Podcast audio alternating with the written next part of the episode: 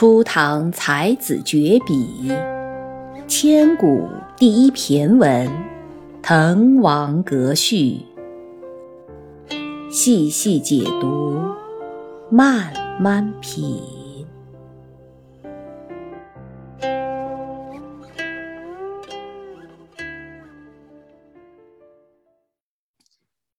再往后，云霄雨霁。彩彻区明，这个消是和三点水消散的消是一样的意思。霁呢是指下雨了，雨停了，或者下雪了，雪停了，叫做霁。天色放晴，雨后天晴的意思。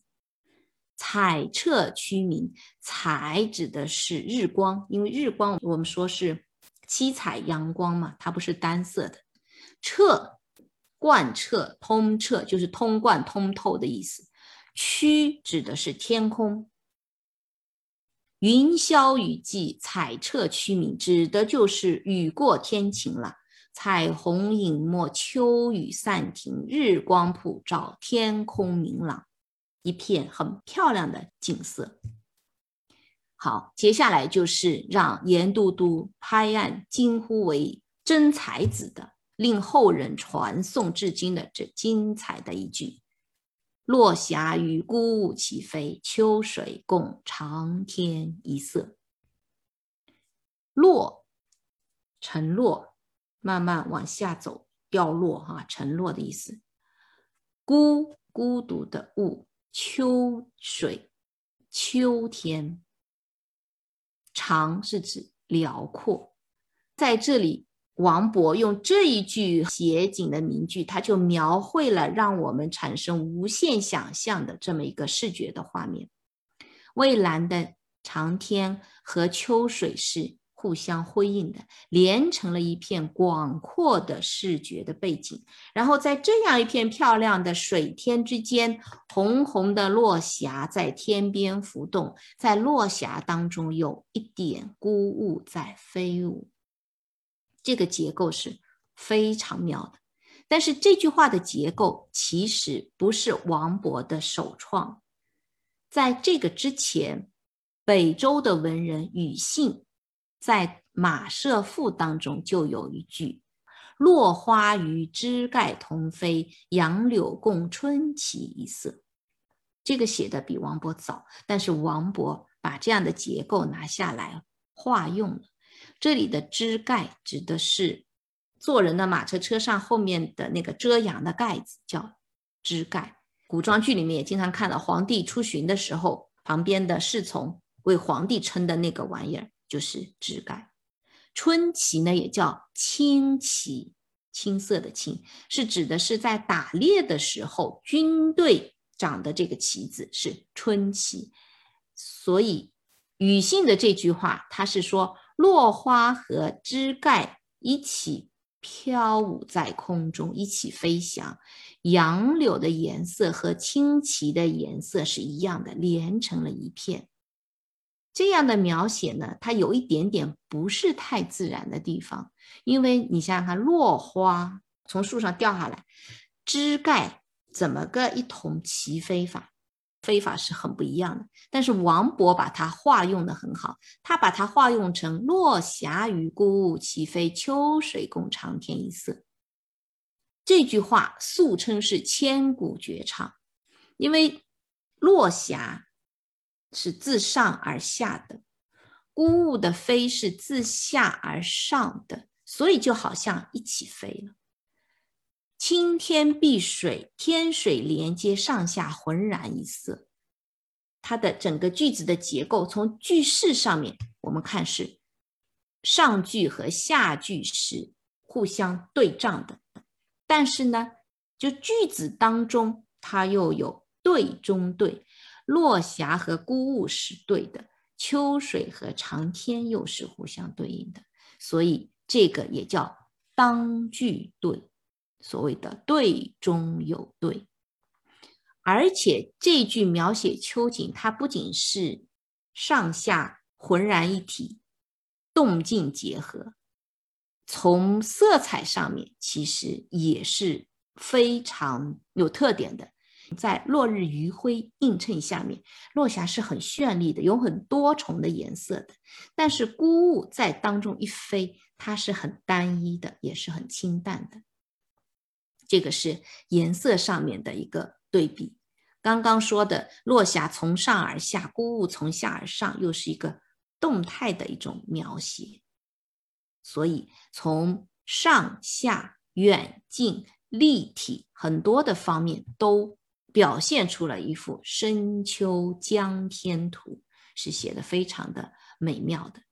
落霞、孤鹜、秋水长天，这四个景象就勾勒出了一份很宁静致远，色彩上、动态上、虚实上、空间上都是非常立体的那么一个画面，被历代的文人都奉为是写。秋景的精妙之句，而且王勃登高望远、很畅快的这种心情，写到这里，他并没有很直接的宣泄出来，而是把他的情绪是寓情于景，就使得这句句子间的意境很深远，让我们读的人有一种很无穷的回味，成为是千古绝唱。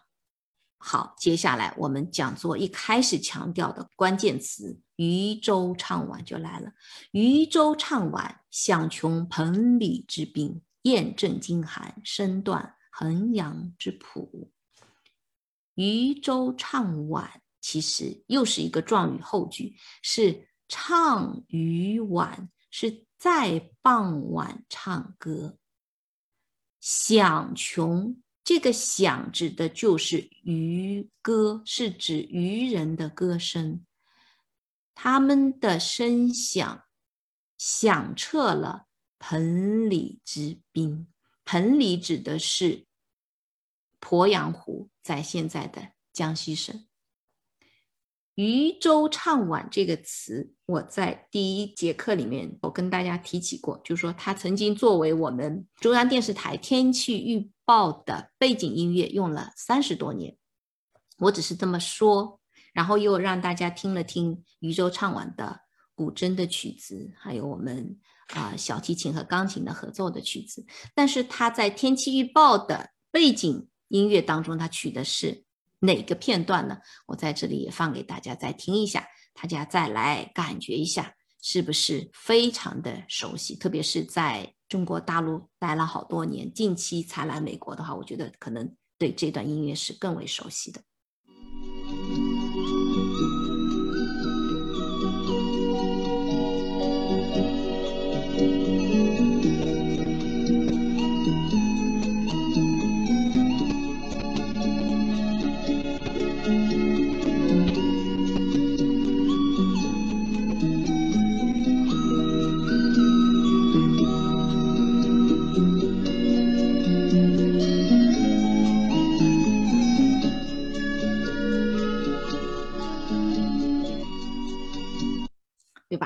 给大家放一小段，应该是很熟悉的啊，我都很熟悉。啊，这个音乐一放，天气预报哈，这个是很很大的一个关联性，所以这个可能是历史上有史以来电视台用的最久的，用了三十年的啊，用了最久的一个背景音乐。好，我们往下看，雁阵惊寒，声断衡阳之浦。雁阵指的是大雁在天空飞行的时候，它都是。很自觉的排列成很整齐的队形，跟前面渔舟唱晚一样。渔舟唱渔晚，雁阵惊鱼寒，在寒气里面惊叫惊鸣。他们的惊叫声声断衡阳之浦。衡阳指的是湖南省那个地方，在这里有一个回雁峰。据说秋天燕子到这里就不再南飞了，就待在那了，等到春天再返回去。